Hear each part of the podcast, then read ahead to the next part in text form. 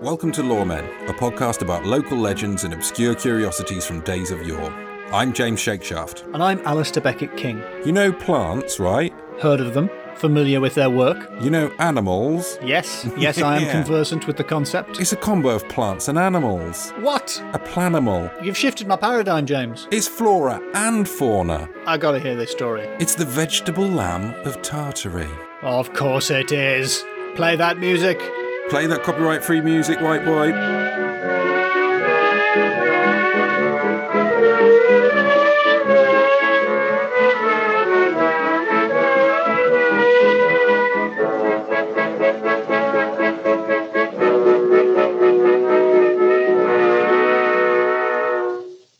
Hello, Alistair. Hi, James. I have such a wonderful treat for us today. I'm very excited. It's not your usual Shakeshaft esque spooky ghost story that then turns into dust. It's not. And then when they went into the cave, it was just a cave. It's not one of Yeah. those classic shake shaft twists, classic rug pulls. there is an element of that in there in here, to be honest, which is one of my favourite bits.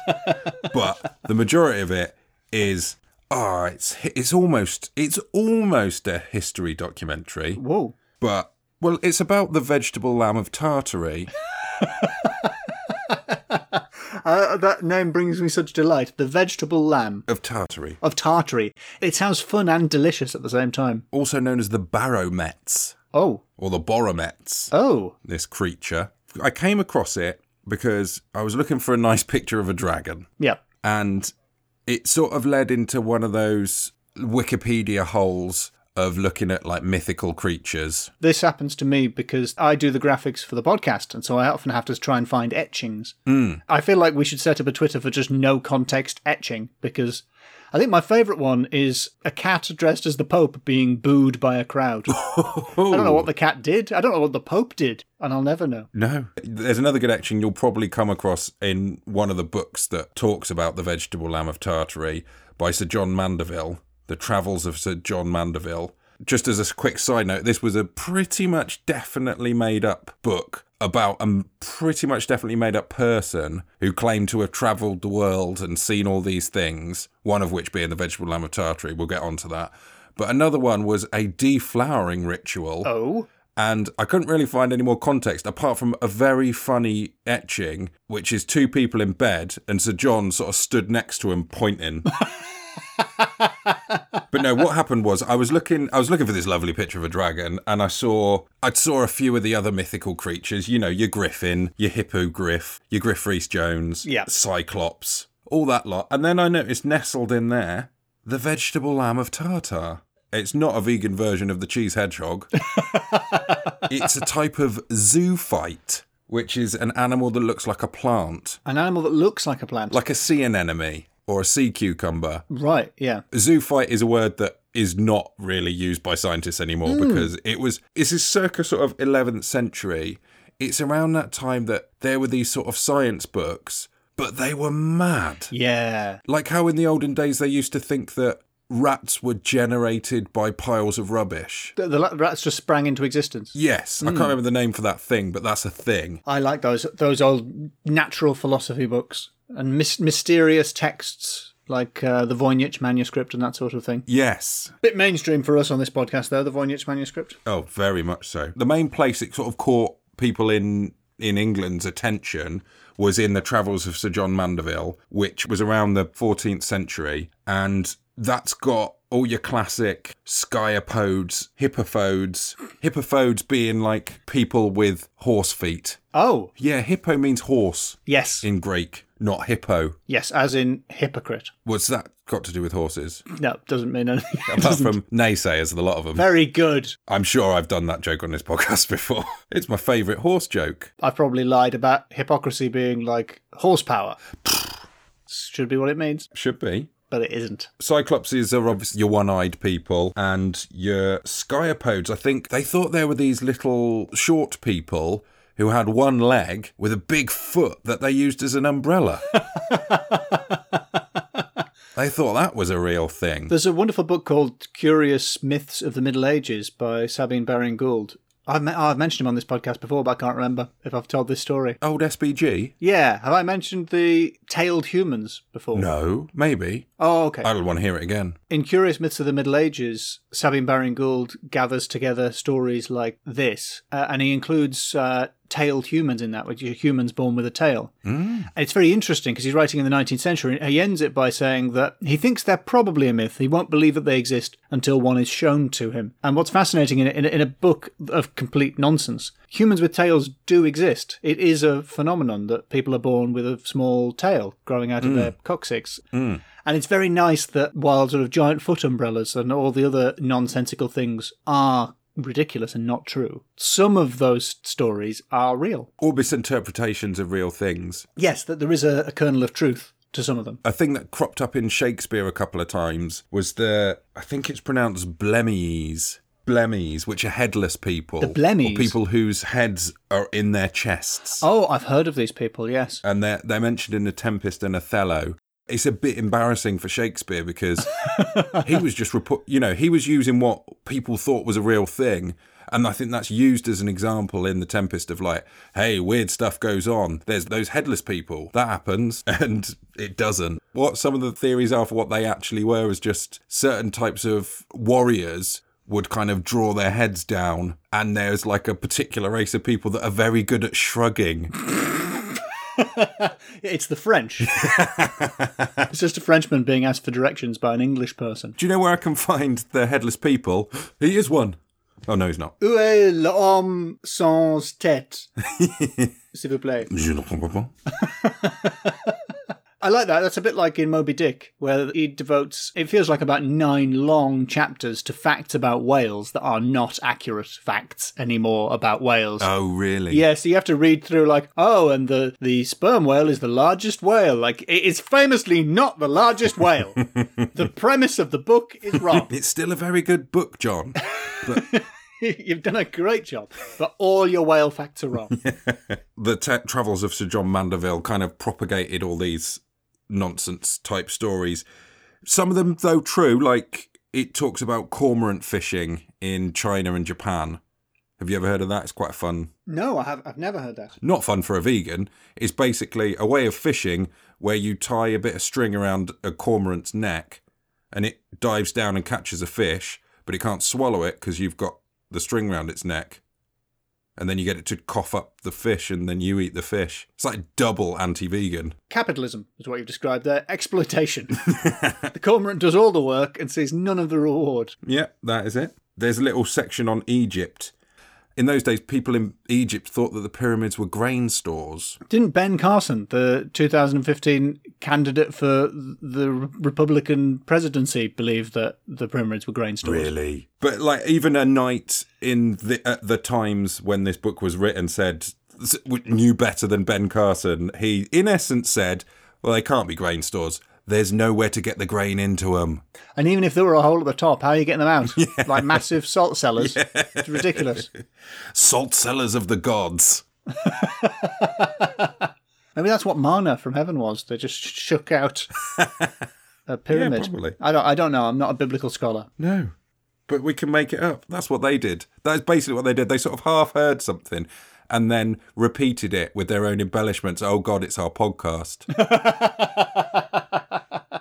so these sort of things, these zoo fights, people know they don't exist nowadays. But there was a time when even things like the caterpillar fungus, have you heard of that? No. They thought that was like a, something that was half caterpillar, half fungus. It's in Tibet and it's a fungus that infects a caterpillar and kills it and then it grows out of its head. Oh well, fair play to them for being confused. Yeah, f- hearing about that led me down another little rabbit hole. Those things are incredibly valuable. They're used in like some sort of probably medicine. And in 2012, a pound of top quality of that stuff retailed at $50,000. Wow. That was the street value. for caterpillar fungus. In Tibet in 2004, the, ca- the sale of caterpillar fungus made up 8.5% of the country's GDP. Who who is doing the PR for caterpillar fungus? Because it, it sounds awful. I can't believe anyone's been persuaded to pay for it. That's like if you manage to sell, you know, when you go through like an underpass. You know the way cobwebs become kind of thick. I could if I start selling that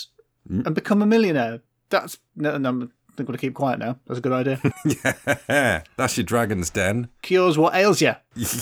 Sooty web. Sooty thick web. And so all of this led me to uh, a download of an old book.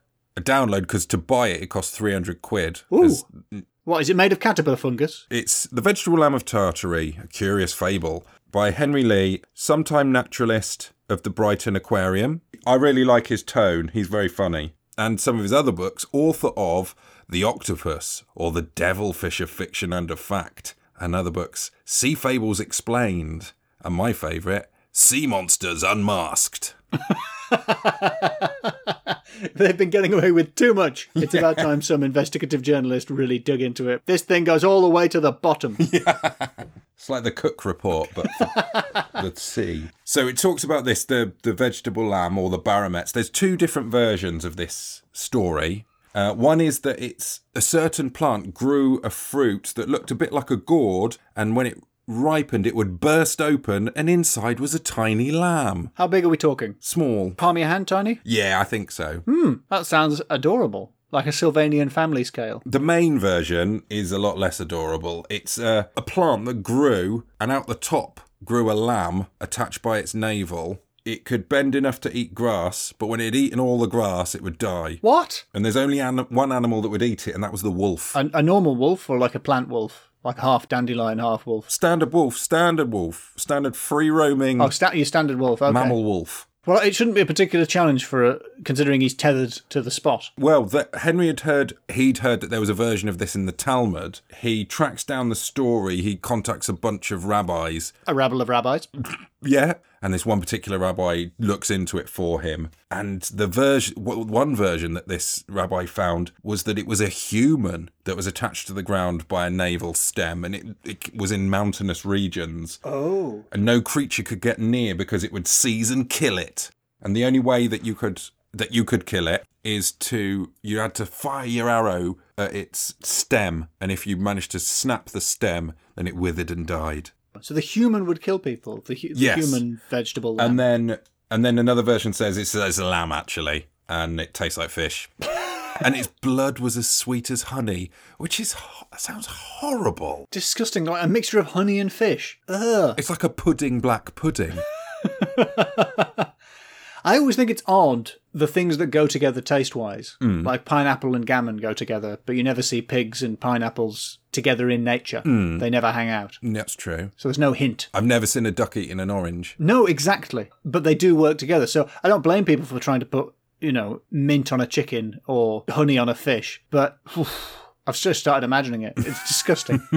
Um, and the the rabbi says that it's more likely that it was a lamb than a person. Fair enough. It was a vegetable lamb rather than a vegetable person. Actually, I think the vegetable person thing's a bit fanciful. A little far fetched. And there's some more details on this little vegetable lamb. It, it did appear to have horns or hooves, but they were made out of very fine hair. And so this Boromets was from areas of Russia near the Caspian Sea, is where the, the Tartar area Hmm. is where most of the myth came from. Apparently, its wool was very soft and highly prized, and the people of that area used to make hats out of it. Hmm, we're talking sort of fungus caterpillar price? How, what are we talking here? Oh, I don't know. Highly, highly, Hmm. highly prized. prized. Uh, the pelt of it was so thin and delicate that when it dried out, it stopped looking like a lamb. Mmm. Mmm. That's my, and then it turned to dust moment. So you finally got the pelt of this mythical lamb, yeah. Oh, and you won't believe what happened. It dried out and stopped looking like a lamb. so that's proof. Yeah. So the story was reported by lots of different people through the years, uh, lots of people with amazing names. Sigismund von Herbenstein. Well, I imagine was sort of flying over the landscape in a self-constructed sort of device, just gathering plants in a big net. That's my that is how I visualize von Herbenstein. Was it Herberstein, I think. Herberstein? And it sounds like he's got a horse in that race, doesn't it? If he's from the Herb family. He was fourteen percent plum. And they started this nerd feud argument. You know, when you see people arguing about like plot holes in Star Wars and stuff like that. yes, I am. I am aware that there are nerds out there, James. Stay safe. Woot woot, it's the sound of the geeks. and so, yeah, he reported about it. And then Girolamo Cardano said, That's stupid. I'm paraphrasing again. He said, That's stupid. If it has blood, it must have a heart. And soil can't supply a heart with movement or heat. I tell you what, he's got him banged to rights there. Yeah, I mean that's that is true, isn't it? Yeah, he wanted to put one final nail in the coffin. And another thing, it's too cold to grow something like that in the air. You can get them in the sea because the sea's thicker. Um, I'm not sure that is unassailable logic. That you could have a vegetable lamb in the sea because it's thicker. That was also seized upon by, according to Henry Lee, this Girolamo Cardano's relentless enemy. Sorry, can you say his name again? Because you, you've made him sound like he's a sort of East London mechanic. Girolamo Cardano. It's beautiful in your accent. The lack of effort put into giving it an Italian or Spanish twang. I don't know where he's where's he from. I think he's Italian. He is Italian. Gir- Girolamo Cardano. oh, lovely. No, I like Girolamo Cardano. Well, it was seized upon by his relentless enemy and his name, Julius Caesar Scaliger. Henry Lee reports that this Julius Caesar Scaliger wrote a scathing takedown. And I read through it, and it seems to just repeat the myth. And then at the end, it sort of mildly sarcastically goes, But how can they grow four different legs on the same plant? Uh, that's a bit of a weird objection. Yeah, I don't really get it. Of If, all the things to have a problem with, I mean, I'm, I'm fully on board with the the soil heart take. yeah. that interpretation. But the how can it have four legs? Well, like how can a tree have four branches? No, I don't accept it. It's too subtle if it is sarcasm, I think. Yeah, keep walking, Scaliger. And the problem is, because it was too subtle, his writing is often credited as being like an example of a of a, a good thinker agreeing with this idea. Oh dear. So it's very much backfired on him. So that's kind of a warning to people who write sarcastic tweets, I think. And to people who name their children Julius Caesar. This is the kind of thing that will happen. Yeah, they're gonna grow up to be a bit of a Yeah, what he should have had in his bio was something like retweets are not endorsement, just to clarify that sometimes he's being sarcastic. Yeah. So yeah, his writing is often quoted as evidence, and people such as Claude Duret or Claude Durrett said it's probably possible because the air in Tartar is quite dense. Again with the air thickness. Always with the air thickness. Why does the air. I don't understand why the air needs to be thick for this to happen. Because it's too cold otherwise for you to grow an embryo in the What open is air. what does air thick? What does it mean? Because the air gets thinner as you go up a mountain, Hmm. and that makes it you can't have lambs. I don't get it. I don't understand. No, me neither. But people still carried on looking for it even into the 1600s. Uh, Jans Janzoon Strauss, he was taken in and he bragged about buying some skins of it. Oh yeah, Yeah. did they not look like lamb skins? Because that's the key quality they need to have to definitely be lamb skins. Yeah, he paid quite a lot for them, it seems. Then in 1683, Dr. Engelbrecht Kampfer. he searched all over Tartaret and just found ordinary sheep. Every one of these is like you're just making it up. I know, it's it was just a big list of people who went looking for it with a ridiculous name and found either sheep or plants, but ne'er the twain. And then it was Humbert Candlewax. Then it was Simon Pibblepinks. Erasmus Darwin. Is that what- is that really one of them? He didn't go looking for it, he just wrote a poem about it. Oh, all right, fair enough. But the thing, the the problem was at around this time there started to, to show up lots of little ferns that had been shaped to represent a dog, and people thought this was examples of the vegetable lamb. I, and he includes an illustration of this, and we'll try and put it on the on Twitter or or on the website or something. It looks very much like a poo. With do you remember the old crisps French fries? uh, yes, yes, I remember French fries. A maize crisp in the vein of like a square what's it? Yeah, if the what's it was penne, this is the tagliatelle. Yep. Yeah, it looks like some of them stuck in a poo. and in 1715, John Bell travelled Persia, and while he was there, he searched for it and j- again just found bushes. But what's that behind the bush? A, a different bush. Put it on the list. He's got an unusually normal name for somebody searching for it. John Bell. Yeah. His middle name not like John Genghis Khan Bell or something. John Adolf Bell. and Sahan Sloan and Dr. Brain. Dr. Brain, I've only just read it because it's spelt B R E Y N and said it out loud. And I've just realised it's called Dr. Brain. Come into the, my room, Dr. Brain. I have much to discuss. What is it, Hans Sloan? We have the same voice, yes. Both same voice. They exhibited a lot of these models that turned out to be made out of ferns from New Zealand that have been fashioned by people in China, apparently. Wow, think of the carbon footprint. of the and of what seemed like such a ethical foodstuff. I mean, I'm still visualizing like poos with what's it stuck in. Is that what this is? That's basically what these. Some of these look more had been better fashioned into looking like dogs, but basically it was people in China were trying to make these ferns look like dogs, and people in Europe thought they looked like sheep and that they were a real thing. I don't know who's more to blame in that. It's, no, it's people in Europe for being idiots. That's Uh-huh. yeah. who it is. Yeah, and basically it all turns out that it was people just misunderstanding the cotton plant. Oh, the the cotton plant. Yeah, it's basically in from the 1100s in Europe, in northern Europe, we didn't have cotton, and then they started interacting with people who did have cotton and seeing this. And I guess we in northern Europe at that time just wore animal pelts. Yeah. If if that. So when we saw someone wearing this thing, we were like, "What's that?" And they're like, "Oh, it comes from a plant." And it goes, "Must be an animal on the plant." Mm. It's very rare that our stories ever have an actual explanation for what happened. And that's why they call it cotton wool. Is it? I think so. Yeah. Mic drop. I was about to drop my mic because it's wool of a lamb, but it's cotton. They think it's called cotton wool. Is that that's your mic drop? Yeah, I've dropped the mic now. Honourable mention for barnacle geese from the Western Islands of Scotland. The vegetable lamb with support from barnacle geese. It was just a barnacle that had a little feathery growth, and then loads of people started saying that they'd opened them up and there were definitely geese in there. and they were just lying. Right then, are you ready to score me? I am ready to score you. Yes. I'm ready to be scored. I've been very impressed with this. I don't know if it's a story. It- uh, it's a- it's a mythical creature, isn't it? Yeah, I like him. the vegetable lamb. The vegetable lamb, yeah, he's not ostentatious. No. Like, you- as you say, you know, your, uni- your unicorns, the big griffins. boys. He doesn't go anywhere, doesn't do Uh, He just anything. Eats, eats all the food around him and then dies. Very much like me at Christmas. I eat all the food I can reach and then I wither and die. So, what's your first category? Um, should we just get Supernatural out the way? I got a feeling I'm not going to score very well on Supernatural.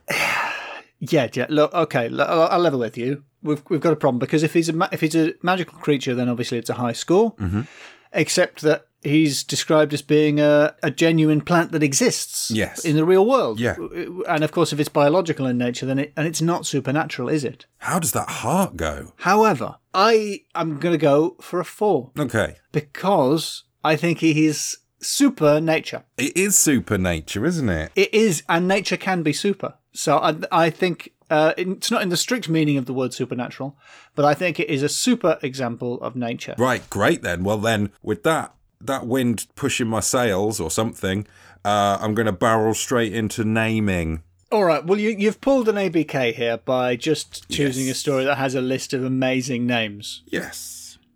The Vegetable Lamb, Blemmies, Baronets, Sir John Mandeville, Percival Nimbleshanks. Sigismund von Herberstein, Elbow Wheeze. Girolamo Cardano, and his mortal enemy, Julius Caesar Scaliger.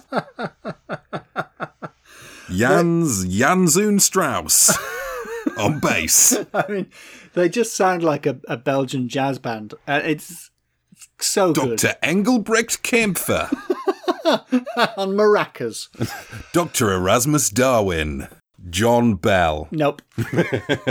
I don't. I don't know if I can withdraw a full point for John Pol Pot Bell uh, because he, there's too many other good names. It's five out of five. It's five out of five. The Barnacle Geese. The, the barnacle And, geese. of course, the barnacle geese.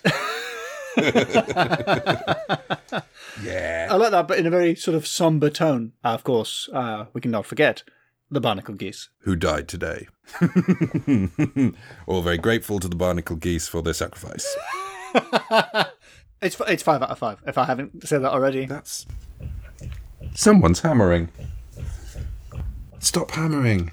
again, no hip hop in the podcast, please. Please, hammer. Stop har- hammering. Is that how it started? Was he just doing a bit of DIY and misunderstood a complaint? Yeah, maybe he just painted something and was like, well, you can't touch this. so, next category the vegan dilemma. Th- this is the uh, the the fish flavored honey plant. The, the, a lamb, a vegetable lamb. Yeah. And he, he has blood that tastes like honey, and hu- I, I, a lot of Yeah, people don't that's- realise that honey isn't vegan, but it's not because, as we all know, bees can actually build small chapels in their own Yes. hives. Yeah. They're very intelligent Yes. creatures. They deserve a, a decent wage. I once read a vegan pamphlet that's trying to get people to stop eating honey, mm-hmm. and a lot of vegan literature is um, a bit is a bit- little bit preaching to the choir, uh, very unlikely to persuade a skeptical onlooker. And I think it said something like, uh, "Over 300 bees are killed or injured every year," and it's "or injured" that really gets me. I mean, I shouldn't find it uh, that amusing. A- An injured bee is a horrible thing to see. But I can't help but imagine a sort of Vietnam vet bee just cursing the honey industry. That You abandoned would them. imagine as well if a bee lost a leg. they've got five other legs. Oh, Yeah, it's they've not that got five more, mate. they've got five more legs, and also the number is way too small considering the number of bees that must be involved in honey production. Like if we've got it down to only three hundred bees, Those, it's only 300 bees that are able to claim for their workplace related injuries. according to the figures put out by Big Honey. if you believe those, honey in itself is a dilemma. Never mind the, the honey flavored blood of a lamb that's also a marrow. It's like the ultimate, like, you know, how people try and catch out vegans. Do I? People are always trying to l- leaping at me on the street, jumping out from corners and saying, "What about your belt and your shoes?" What about uh, the bacteria that makes bread rise? What if you were on a, a desert island and all they had was a pig and some pineapple? What would you do? What if the pig was very generous? yes. So points for vegan dilemma for the vegetable lamb of It's, Tartary. it is five out of five. I'm, I'm sorry. Uh, Would you have a tartar sauce on it? ooh, is that vegan? T- It's- It tasted of fish. Uh, What is tartar sauce? I've never had it. Probably got eggs in it, hasn't it? Yeah, it's. Probably I think it's not basically vegan. mayonnaise with um, gherkins in it. It's super not vegan. The whole region of tartar is not vegan. So five out of five. Final category. Why lie? Um, I, li- I really like the category. Why lie? It's just, I just don't. What were people thinking? Why did they make this up? Why would you make it up? Like, or, and all the other stuff, like the people with the the one-legged people that use their massive foot as an umbrella. If you were going to evolve an umbrella, you'd evolve it from your head or shoulders. Yeah. the feet area is the last place you want an umbrella. Why would you involve an umbrella? Why not involve a wheel? or a second leg. A caterpillar track. yeah, I would have been putting all my effort into becoming a biped, not getting accessories. Let me get the rain off, and then I'll be able to concentrate. yeah. Oh, well, maybe we could evolve a second leg if it wasn't for this bloody rain. and now they're like, well, I don't need a second leg 'cause it's not raining that much. yeah, I can't go anywhere anyway while I'm using the umbrella. It's either hop around, get wet, or sit in a puddle, getting dr- with j- just your foot wet. And there's the the shruggy, chesty faced guys. That that's not true. Yeah, the blemmies. The blemmies. I don't think that's the really the proper pronunciation, but it's how I'm going with it. It sounds a little bit like mooies. It makes me think of mooies. Yes, careful. Sorry. Mooie warning. Mooie warning. We're all locked in our houses. We don't want to incite mooey madness. Do you know the story of where Nike trainers come from originally? Uh, no, I know that it- it's a Greek god or goddess. But Ni- Nike trainers, a trainer guy went to Japan and saw these particular brand of trainers, the Onitsuka Tigers, and he just bought them, bought shiploads of them. I said shiploads, you don't need to bleep that. And got them shipped over to America and just changed the logo and that those were the first Nikes, Nike Cortez. and started selling them as Nikes and just presumed that, you know, the world wouldn't get to a place where that would get found out. No one else was going to see trainers in Japan. So he could just import them and rebadge them and sell them on Really? how we were talking about before about how like celebrities do did adverts abroad like in in areas like Japan because they were like well the media there stays there it's not going to affect my brand Yes. in other countries like you say Clooney only does stuff outside of America but now with the internet everyone can see those adverts everyone can see that Tommy Lee Jones is the face of coffee in Japan and Yeah. like these people were like, "Oh, how was your holiday? Oh, it was mad. Oh, I saw some people with no heads on holiday. where'd you, where'd you go, Tata? Have you been there? No. Right. There's these plants. They grow lambs. Why lie? I had a, a, a friend who lived in the same cul-de-sac as me when I was a kid, and uh, he said his dad was a cowboy. Oh, Yeah, but his dad was an insurance salesman, and also they had ghosts in their shed, but I, um, I wasn't allowed to go in the shed to see them. but there were three, and I think the ghosts were also cowboys, possibly members of his posse who had uh, had followed him. or he double crossed, Yeah, now that I think about it, perhaps. but I, you know, I, di- I didn't see any of them. yeah, a friend of mine told me about a lad at his school who used to say that his dad his dad had a Jaguar that had Ataris in the back seats. the Jaguar car, sorry. I need to explain the Jaguar is a type of car. Uh, a friend of mine uh, was was late and claimed that he had uh, fallen in a hole and had his leg bitten by a crocodile over the scrambles. Not the scrambles. You and I know the scrambles can be a rough place, but it's not known for many crocodiles. But we do know you want to stay out of the stream.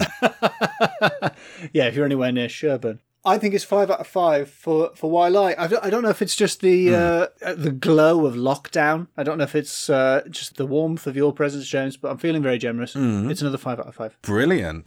Ah, that's I'm I'm happy with that. I'll take those scores. Plant them in a little ground. Put a little water on it. Yeah. you can grow, grow yourself some some more scores, some new numbers. Score plant. Ooh, a delicious citrus three. Yeah. I suppose most vegetables are noughts and ones though. You can get some gourds that are shaped like an eight Ah, yes. Or infinity. or infinity, which is the biggest number. Infinite gourds. If you've listening to our podcast, Infinite Gourds, where we ask, what if there were loads more gourds? No, no, no, more than that. If there were an infinite number of gourds, maybe one of them would have a lamb in it. Definitely. If it were infinite, it would have to. Have everything. There'd be a gourd that you could use as an MP3 player. My gourd's got an Atari in the back.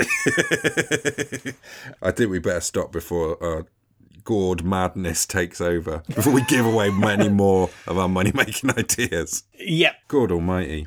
Definitely stop now. Stop. That a was few it. That seconds was the ago. point. Yep. Under no circumstances, leave that in the podcast.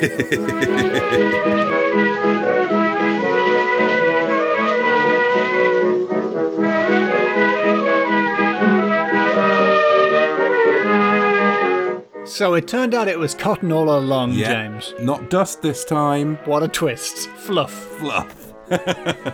You've been listening to Lawmen. If you enjoy this podcast, you can subscribe, you can leave us a review, give us a tweet, or if you're feeling super, super generous, you could sling us a few quid on coffee.com. What's coming up next week, James? Next week, we've got Rachel Fairburn from the All Killer No Filler podcast, and we have got a bunch of Cornish legends. that was a Cornish accent. I will let the listener be the judge of that.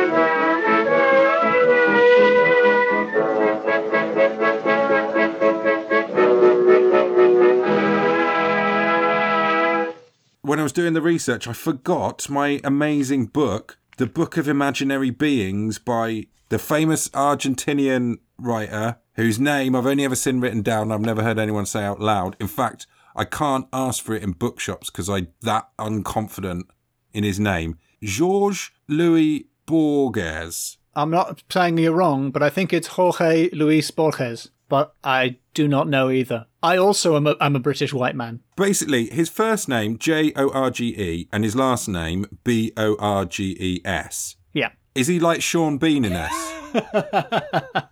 He's very much the, the Sean Bean of, um, what is he, a magical realist? Yeah, I think so. Uh, th- Of course, there's a entry on the baromets in this. And most of it I think we covered, but there is one little bit that reminded me of another area of the podcast. He says, in describing the baromets being a mixture of animal and vegetables, Oh, yeah. whereas most other monsters are a mixture of two different animals. So it's kind Mm. of unique in that sense.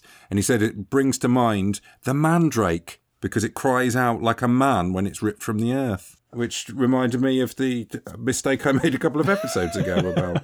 Yep. And also, in the time since we recorded this es- episode, I thought of the ultimate vegan quandary, Yeah. the vegan dilemma. Pig Hitler. if you could go back in time and kill Pig Hit- Piglet Hitler, because you know that Piglet Hitler is going to become a grown-up Pig Hitler. No, it's a problem. I think I would kill him, but not eat him. I don't think I would eat Hitler under any circumstances. What a waste!